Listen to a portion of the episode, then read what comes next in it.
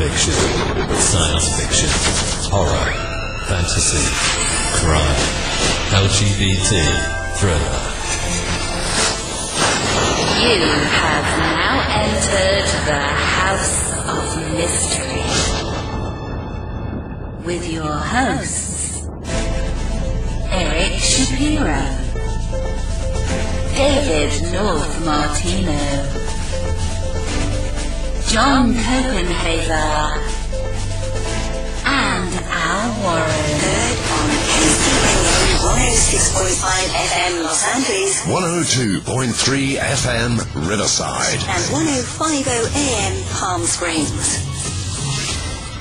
Welcome back into the house of mystery. I'm Al Warren, and it's Wicked Wednesday because it's Michael Holly. Hello, Al.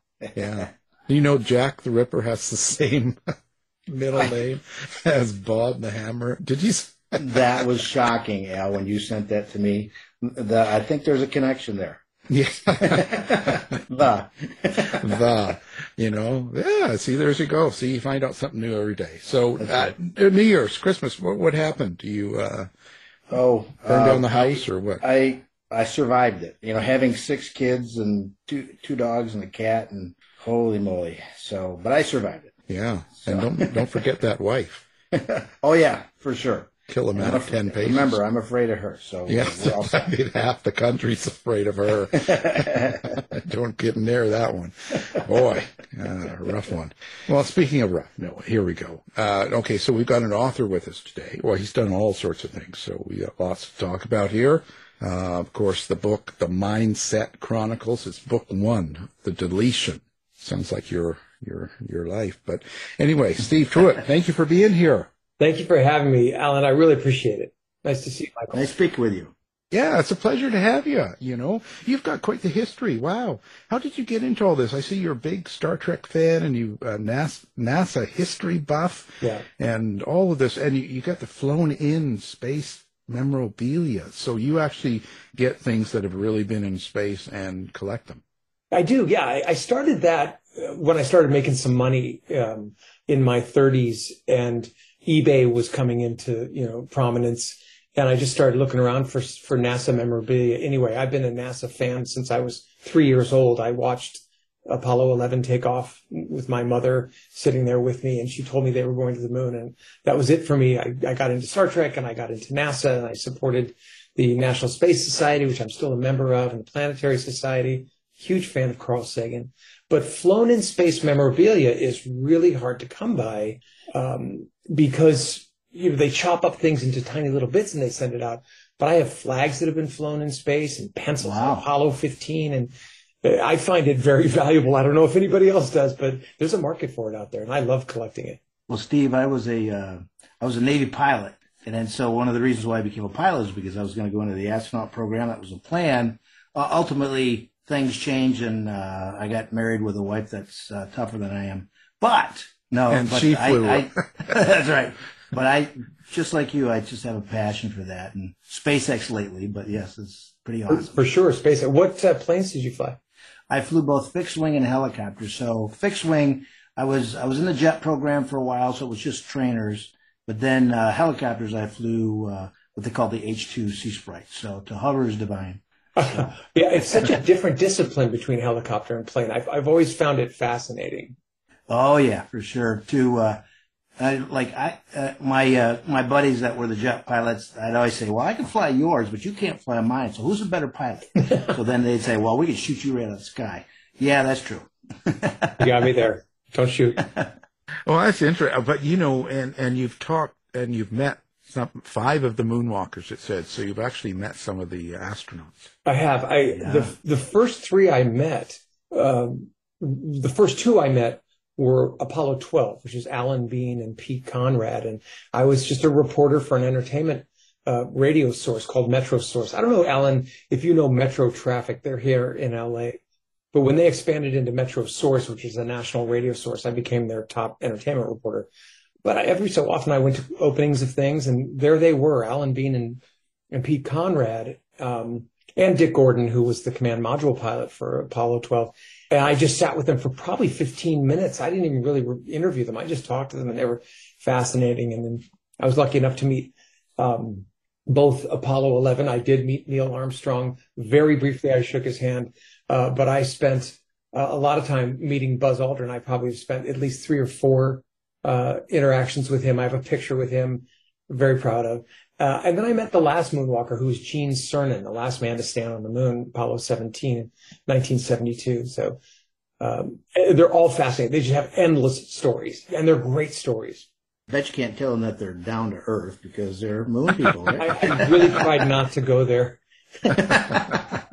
Shake the hand and you won't let go. That's right. Well, I bet. What do you? Okay, so I have to get this in before we get into the book because Okay. NASA and space and and and Star Trek. So all of this, you see, because when I was younger too, Star Trek with William Shatner right through to the modern day, it it was always something really exciting, and you know, and KITT, you know, the driving car that could Yeah. talk and and all that stuff. But that was that was when I was young, I looked forward to electric cars. I looked forward to all of this advancement and technology.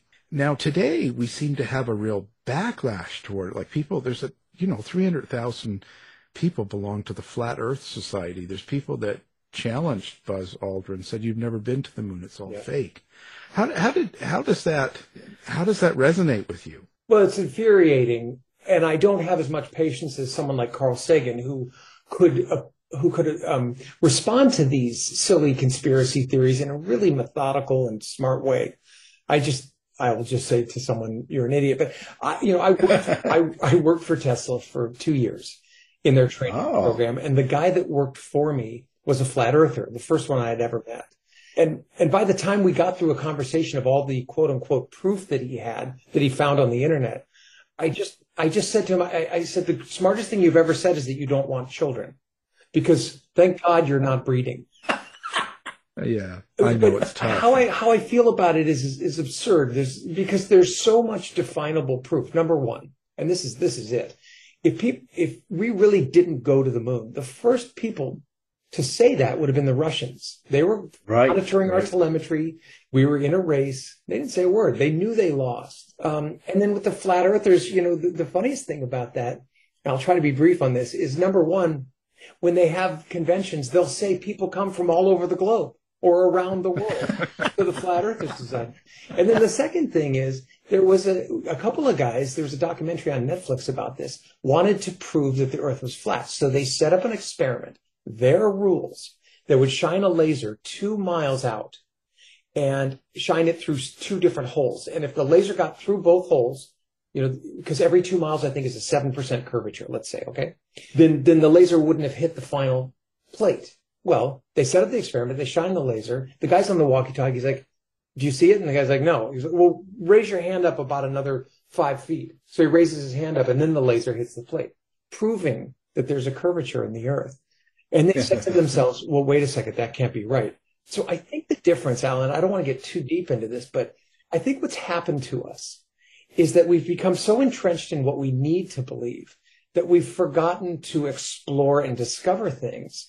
And so therefore it's like, well, in the, in the face of overwhelming evidence, we can't accept that we could learn something and maybe be wrong. And so we have to double down on it. By we, I just mean probably 30 or 40% of the population that just doesn't have the capacity to grow.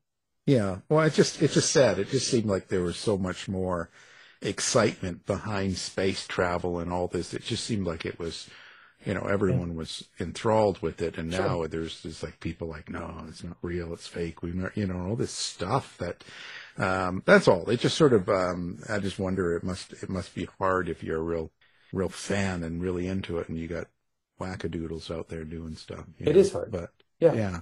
So now, how did you get uh, from that into deciding to write a book? Like, what led you to write Mindset? Well, two things. Uh, one, I'd had the story in my head for almost 20 years. It was a story that I had concocted in the 90s um, about an emerging technology where groupthink was challenged.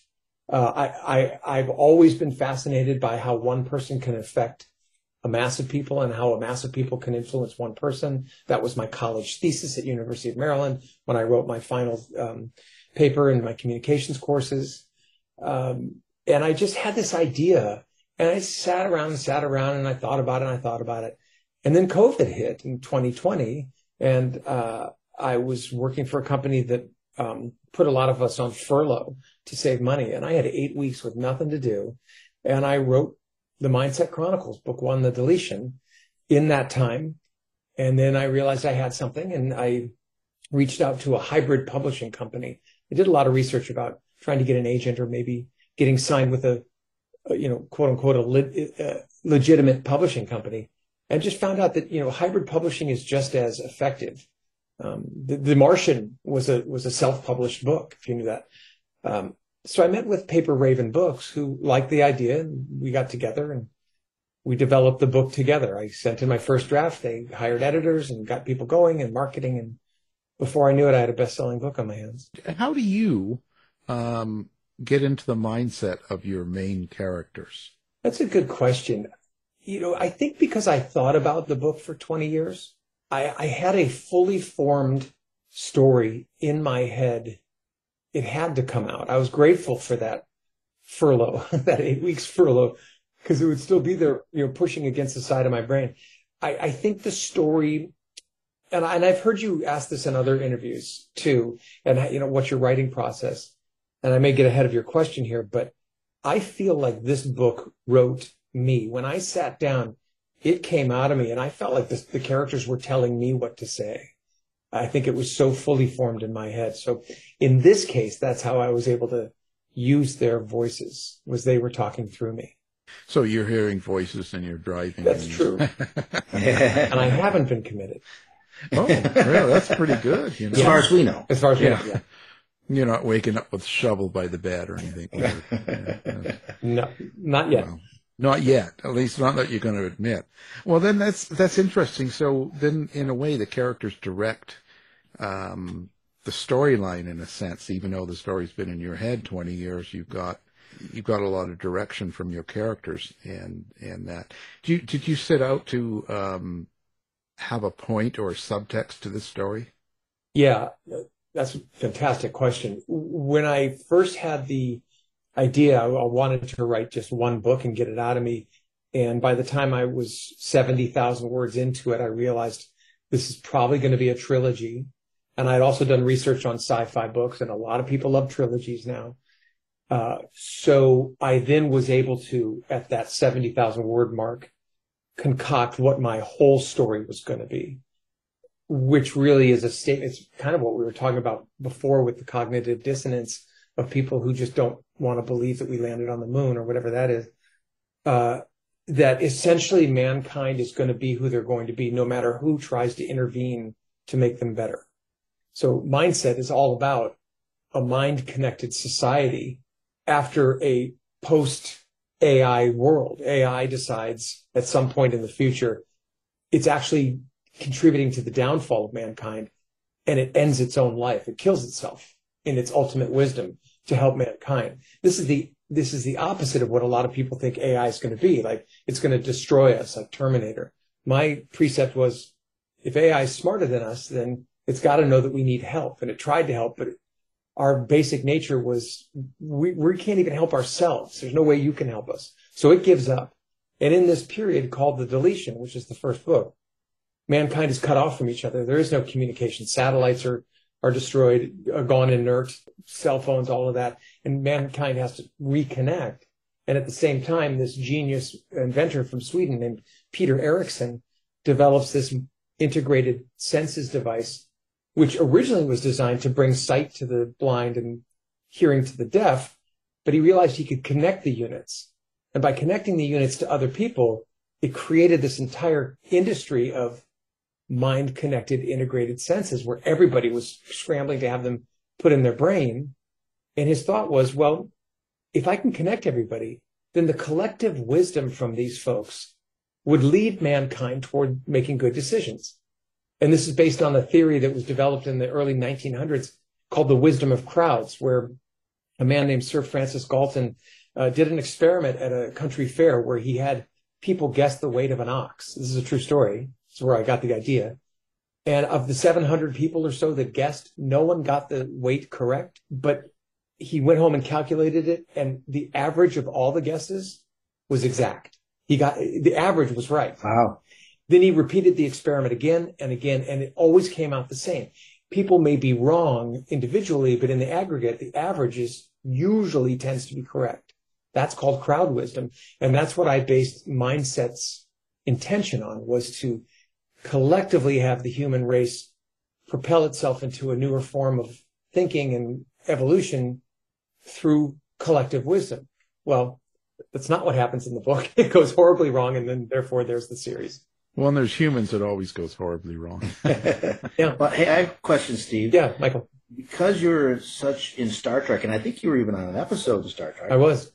Um, to me, it sounds like you should have been a Borg with the collective. I love that you say that because I, I can give a little bit of the book away because it's been out for a little while now, but there is something that happens with alien technology at some point. And I was Oh. thinking about making this a Borg origin story. really? And so I went to a friend of mine who's a who's a huge um, YA writer. She's one of the biggest, and she's out there. She's on a platform called Wattpad. I don't know if you guys heard of that, but it's a big platform for new writers. She's got 30, 40,000 followers.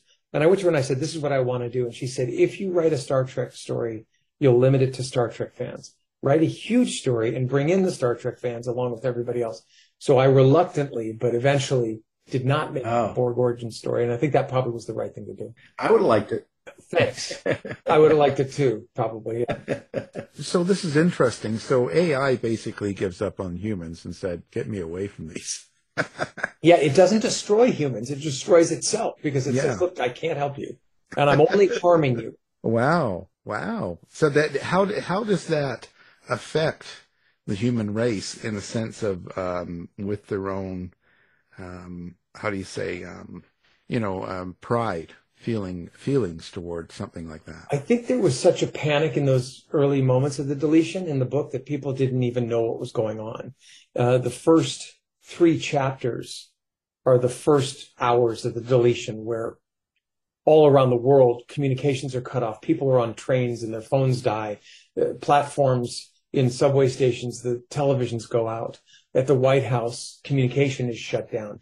Um, in NORAD, which is the um, North American Defense Grid, three miles below Cheyenne Mountain in uh, Colorado Springs, goes dark. The entire world goes dark for such a, a long time that people don't even know that it was AI in the first place.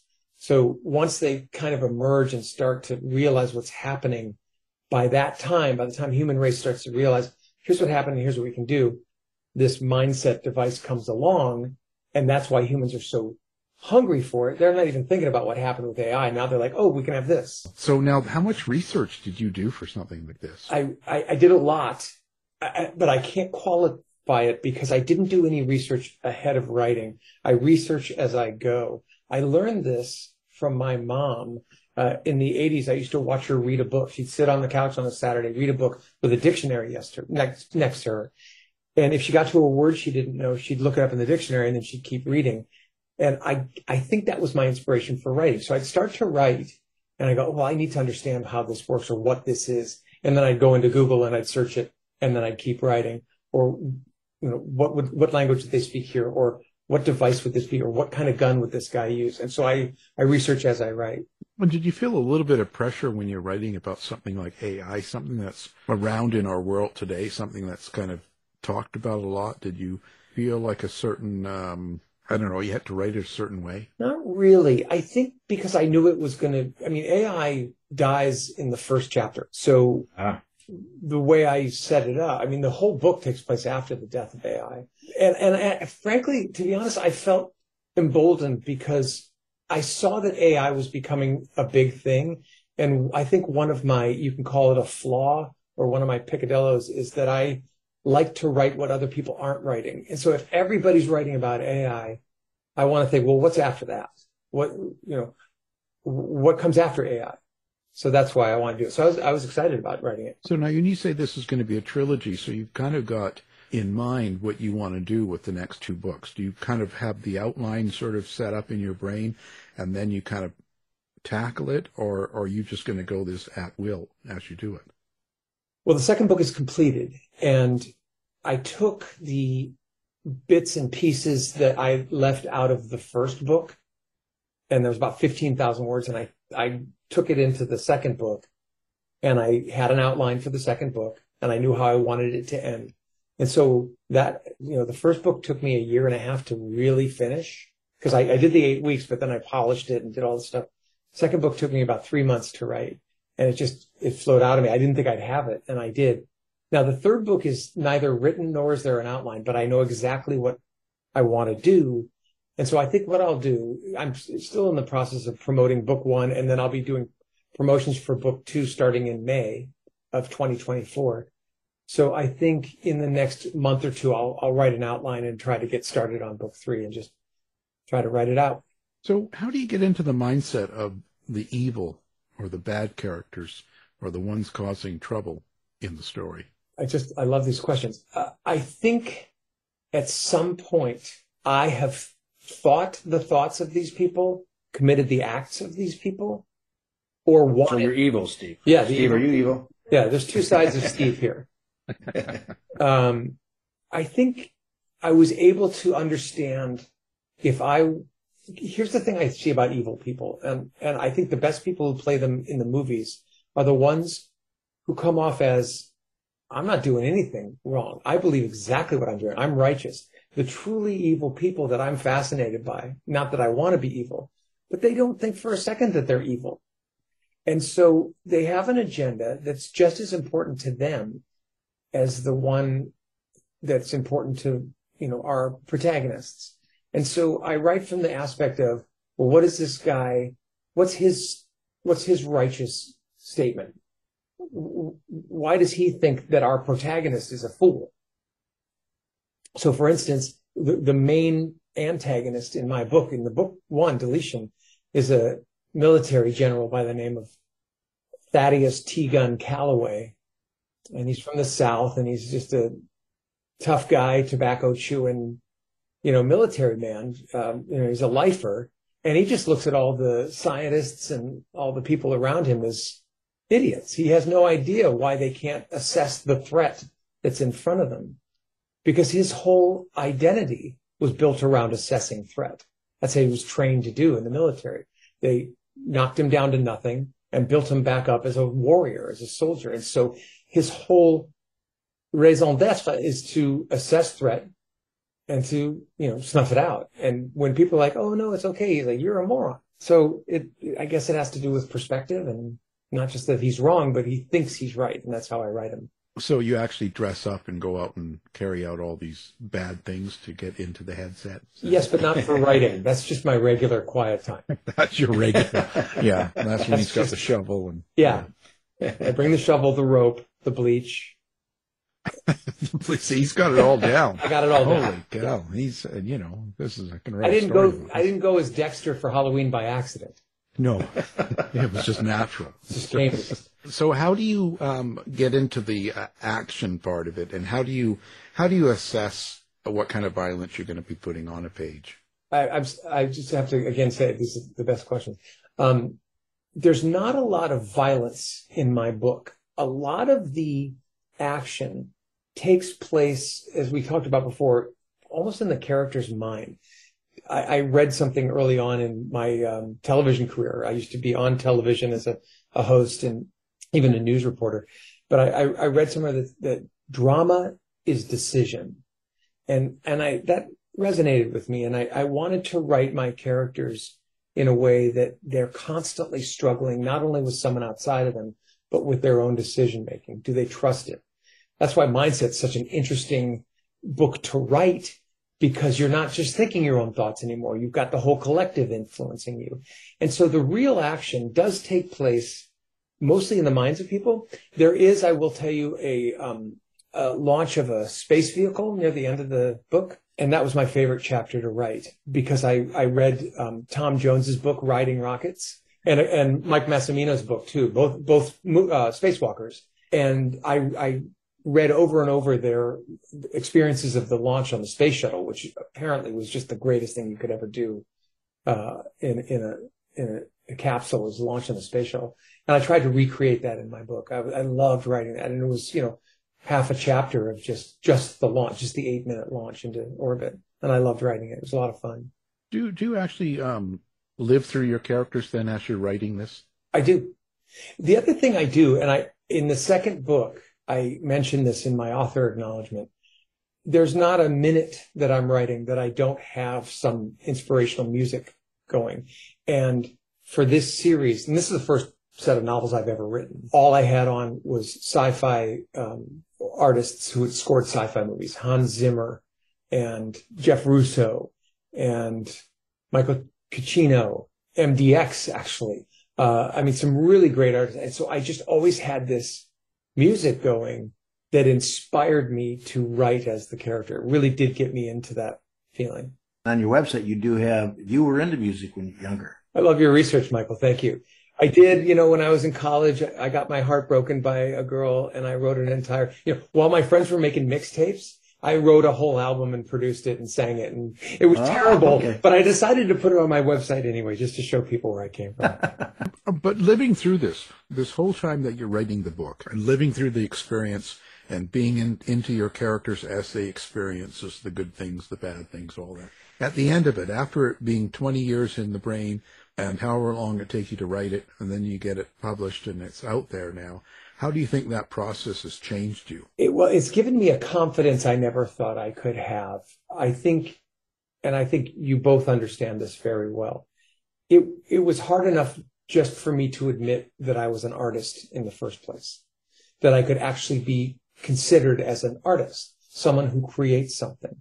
I grew up being told, "Don't do that. Don't don't like films. Don't like TV.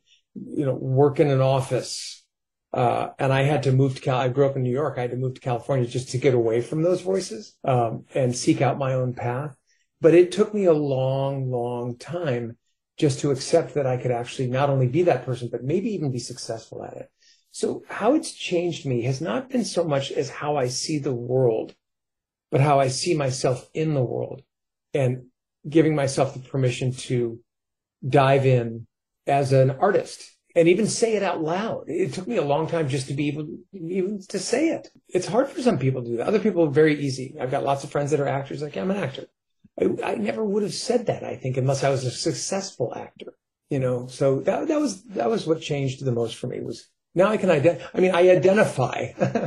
My pronouns are writer, author. You know, I identify as an as a novelist. I am a novelist. That's who I am. And in fact, my wife and I have worked together to create, you know, our third act. I, I'm in my third act of life. I had a TV career, then I had a corporate career, and now I'm just going to write books the rest of my life. And that's what I've decided to do. You're going to like Mike. Yeah. Yeah. Mike was a dancer and then, That's right. That was my first life. Was it- Another pilot, Navy military guy. yeah. So yeah, that, they don't mix though. I don't know what happened now. Well, on the town, they do. Yeah. Yeah, that's right. And Well, then Tailhook. I- Depends where you're at, right? I mean, but, you know, the Well, Steve, goatee that didn't sounds- work. Yeah, that's right. Steve, the, that to me it re- reminds me that your fourth career should be writing a screenplay on these things and maybe possibly make it into a movie. Well, that's on the table. I I have because of my TV background and the friends that I've made, my entertainment background. I have a lot of contacts with people. My wife actually works in the entertainment industry. She's a vice president of finance for a major company. Um, we're absolutely going to attempt that. I think what I want to do, Michael, is is finish the series. Um, but I've already sent the first book to several people in the business who who might be interested in it. I, and I would have done it whether people liked it or not, but I'm getting really good feedback. So I feel emboldened to keep doing it. I think it could be on television, on a Netflix show or something. It's, I think it's, I write very visually like a screenplay. Right. And auditorially, sounds like it. I did do my own audiobook. Yeah. Oh. No, see, Michael there, he could be one of your space guys. there you go. I'll be your So- space guy. Sure. Now, it, it, it, and you were saying this in, in good reviews and stuff, but it's a pretty judgmental mental world out there now. You know, we're all on display and everyone's got to say something about everything, right? It's kind of turned into that. It doesn't matter what it is. Um, do you, do you ever sort of look at reviews or follow all that stuff or are you trying to stay out of that? Like how do you, how do you handle the noise, let's say? Well, I'm lucky enough that I, I am quite obscure. I have, I think, 33 so far reviews on Amazon for my first book. This is, remember, I'm just, I'm just getting started with my novelist career and I only have one negative review and I enjoyed reading it, Alan, which is interesting because I think maybe 20, 30 years ago, 15 years ago, I might have been hurt by it. But just the review itself was so much fun to read because it was, it was someone who was just so myopic and, and just couldn't couldn't she gave up after 30 pages because one of my characters was American Indian. So there you go. Ah. Uh, I'm like, okay, great. Thank you for that. And thank you for letting everyone know why you hated it. Um, I guess that comes with age. I know you guys are a lot younger than me, but Oh, no. uh, Mi- I just, I. I think growing up allows me to be like, look, I, this is this. I'll tell you this to answer your question. This is the only thing I've ever done in my life where somebody else didn't have to give me the go ahead, where someone else didn't have to give me the green light or the permission. I did it. Wh- Every letter and note I typed was mine. Every word, every thought was mine. I own it a thousand percent. And so I think that's why I'm able to put it out there confidently and just see what happens. I, I, I don't mind if I get negative stuff because I, because it's a hundred, I didn't do it to, for anyone else but me, you know? Yeah, but you know, but it's in a way you put yourself out there because you're being vulnerable in a sense because it is Yeah. your words. It's every word is you. So you kind of you're going to mix your feelings. You're going to mix your thoughts. It's going to be mm. some things that are true to you, and so you know someone can say there and say, "Oh, this was really dumb, man." This, and you're kind of like, "Well, it wasn't for me. It meant a lot." Like I, that's sort of my what I was sort of getting at. For, for, for me personally, I stay away from it. Uh, I don't look anymore completely, or look at the overall. You know, you see like overall it's a thousand reviews and you got four out of five stars. I'm thrilled. You know. Um, yeah. And I, I think you're, you know, you, you're prolific and you've had a lot of, you've done a lot of work. Like I said, I'm just getting started. It may change for me. I'm hoping it doesn't. I think if I were to put into the book a story about my mom who died last year or about my children who I, you know, love dearly and someone were to mock that, I'd be pissed. Yeah. But, um, it's just, I think it goes back to the original question of what do you think of these conspiracy theorists and flat earthers? I roll my eyes and I just think, okay, you know, I guess you, you know, I guess you have to be part of society. I wish you could get your priorities straight. And I just try not to focus on it if I can.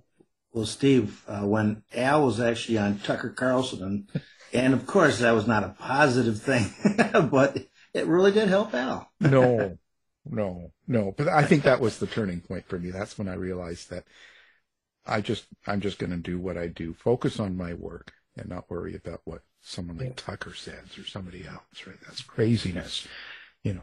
I, It's I, just don't, a I, don't, I don't want fans like I, plus I, the people I write for don't watch Tucker Carlson or the I people who would like my stuff. They're not, they're not intellectually curious. I think. Yeah, that's kind of the best, you know. I, I, but um, so what gave you the courage? What was it that happened? Do you think was there a certain event that gave you that courage to actually go, okay, this twenty-year mind idea that I've had, I'm going to publish it. I'm going to work it. I'm going to write it, put it out there. Was there something that threw you into that? Yeah, well, as I mentioned before, the pandemic and and my um, eight week furlough gave me the time. But I'm going to give all my credit to my wife because this is what got me over the edge of being able to say I'm a, I'm an author, I'm an artist, and I can do this. I went to her and I said I want to start. You know, I'm off work for eight weeks. I'm not bringing in any income. And I want to write this novel. And my wife is an extremely practical woman and she's a yes or a no. She's a one and a zero. She's she's a she's an accountant. She things make sense to her if they add up correctly. And she looked at me and said, "You do it. I know who you are. I know you're an artist. Write this book." And that was the final wind in my sail that I needed to actually sit down and write the book. And I, I and I dedicate this first book to her. Um, Nice. honestly, guys, I just don't think I would have done it if she had said, "Don't be ridiculous. Go find, go work for Starbucks for eight weeks while you're off. You know, she could have said anything, Yeah. and she said, "Write this book," and so I, I credit her. Michael's wife would have had him out washing dishes. Yeah. Oh, I did the dishes at night, but I had to. That's do, right. no, in a restaurant. Well, we ate a lot of ramen in those eight weeks. I can tell you. Oh, okay. No, that's good. I mean, it's, it's, there's always something that pushes. I mean, if you've got the time, that's one thing that I, I always think that's, you know, something special. Uh, what other influences do you think that you've taken in? Did you take in from some of your characters from people you know, people you've met, uh, maybe worked with? Yeah, I, I'd have to think about that. I have a lot of characters in my book. Uh, one guy is a yes. The answer is yes. One guy is a um, uh, Mormon captain in the army. He's from Salt Lake City, but he he works at NORAD, and I based him on my college roommate, who always said to me, "I'm Mormon, baptized, but I don't practice," and that's kind of this character's uh, thing. I named a lot of people after friends that I know because I just needed names. I'm like, okay, what do I do? Um, a lot of people reflect parts of myself, I think, um, in that way. Did you kill anybody off that you knew? Not not in person, no. no, I, I, I was hoping not. but Maybe we're getting a confession here, but no, I'm thinking. Not today, fellas. Not We're gonna go to your true crime stuff. We'll do that. That's right. That's right. Well, you never know. You might be surprised. You know, I mean, I- we had um, who we had a really big New York Times author on, and he uh, he always killed off people that that would would cut him off, or if he was in a grocery store, and um, and someone was rude, he would take that person, develop a character, and, and murder them. Wow. You know, So- literally, you're speaking. Yeah, Yeah. yeah. And uh, and it works. He's uh, you know big author and doing well. And I was just like, wow, that's crazy. I I'm like the cut that. of his jib. I, I, I, I did cut, I did kill a couple of people that I liked, uh, which added to the emotion of the book. Yeah, you can't. You don't tell them that either, right? I won't, I won't tell you who I liked and who I didn't like. Yeah, I mean, or you can get. You can tell us. We won't tell anybody. Character number eight. Yeah, yeah. Well, give us the name and phone number, and we'll get them on the line. You know, bring this up. Get some There was one guy I named uh, in the book, Markel Baldwin, and I just did it because I love that name. And it's a guy I worked with at Tesla. And I wrote him a text. I said, Do you mind if I name this character after you? Like your actual name? Because I like that name. And he's like, Yeah, go for it. Um, yeah. So, but nothing, I don't think I created any character based on any person. I think what I wanted, it was the story. The, the story created the characters, which created their actions. That's, I think that's the way I did it. The other thing I wanted to come back to was the character itself and, and how I wrote for characters. I didn't realize that I tell my story through characters until I read a review on Amazon because I do read the reviews. I have 33. I read them all, Alan. Um, Well, we'll fix that. We'll get you some more. oh, thank you. That's right. And uh, and someone said this is a character driven plot, and I didn't realize that until I really thought about it, and it really is true. That's that's where I start from is character. But that's a good thing. I, I think I that love it. Um, Yeah. if if Yeah, you think yeah. about it, think about some of the books that have lasted for you know long time, hundred years. Like you look at the, it's always a character. Like you know, um, like Sherlock Holmes. You know, people people today still go out looking to find out where he lived. He's not a real person, but do you know what I mean? But it's if your character is is the the driver, the one that everyone loves, there can be it'll last forever, and Yeah. it'll be remakes and people because it's the character that they remember and hold on to. Do you know what I mean? Yeah, Um, so I think that's the the key. Personally, it, it's got to be character. yeah, I remember I got yelled at by my editor because because I'm I'm mostly nonfiction. I was kind of explaining what it was like to be in the Whitechapel district, and they said you got to do that through character. Let the characters show that. So that's exactly what you're talking about, and it certainly did help. Yeah, Uh, yeah, yeah. I, I, and like I said, I don't. I never thought that I had enough story to tell because my points are they're concise. There's not much to you know expand on, and so I think I did have to have the characters live around my points and and build around them, and yeah. yeah, The Yeah, other thing you had answered, you had asked too about influences. The other thing that really drove my writing process was uh, I discovered Tom Clancy in college, and, and his first book that I read was Red Storm Rising, which remains one of my favorite books. Uh, and I, I put a lot of his pacing and some of his style into my writing style. Tom Clancy. Now he's a writer, right? No, just just kidding. Uh, Just a little bit. yeah. So what's what's coming up next for Steve? What are you what are you working on now? You said you got book two in there. So what what's the details on book two now? So book two comes out in May of 2024. It's called The Spill. So The Spill is um, what uh, happens when this mind connected society, driven by crowd wisdom, encounters this world changing event that the collective can't seem to handle. There's not enough uh, collective wisdom and brain power to manage the overload of information flowing back and forth between all the people that are connected, which causes this huge kind of a, a crash, if you will. But it's human brains, not um, not uh, isolinear chips that are crashing. And so that's called the spill. So this second book is what happens after this big thing happens, which is the um, uh, cliffhanger of the first. There's a cliffhanger of the first book. The event happens, and then the second book is about the aftermath of that. So, um, and that leads us into the third book, which I haven't titled yet. I have a couple work. Cleanup. Huh? Cleanup. Yeah. Cleanup. It's called Return of the Jedi. Um, Good name. thank you. I like it. It's original. It is. Um, originally a Revenge of the Jedi, and I changed it. I know. It's great. Um, Wrath of Khan. uh, yeah, so so the spill it gets deep, it gets dark. We're really getting into the minds of people and what goes wrong. There's a central character who's kind of the fly in the ointment that I set up a little bit in book one, and he really becomes important in book two. So that's May 24. The uh, the I, I'm doing a graphic novel which bridges the first and second book, and I'm still putting, putting the finishing touches on that. And I'll have that up on my website, which is stevetruitt.com, probably in the next month or so. And I'm giving away free free stuff. If you go to my website and sign up for my newsletter, you can get some free things. There's my promotion. Yay! Balloons and everything. So so that was your website. Are you do you do social media too? Do you like to interact with readers that way? I do. I'm on Instagram, which is just Steve Truitt, no uh, spaces, two T's at the end of Truitt. Uh, I am on Facebook. I don't really do TikTok, and I'm not on X. Excrement. No, no. I, a lot of people aren't staying away from that. I say X to X. X, X, yeah, it's it's just, uh, it's a mess out there, you know.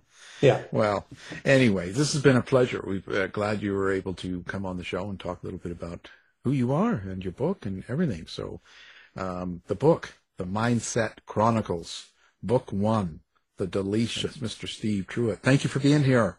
Alan, thank you so much, and Michael, it's great to get to know you too. Yes. Nice speaking with you, Steve. Thank you, guys. You've been listening to the House of Mystery radio show. To find out more about our guests, hosts, or shows, go to www.houseofmystery.com. Show's over for now. Was it as good for you as it was for me? Yeah. good night. This has been a production of Something Weird Media. I'll be back.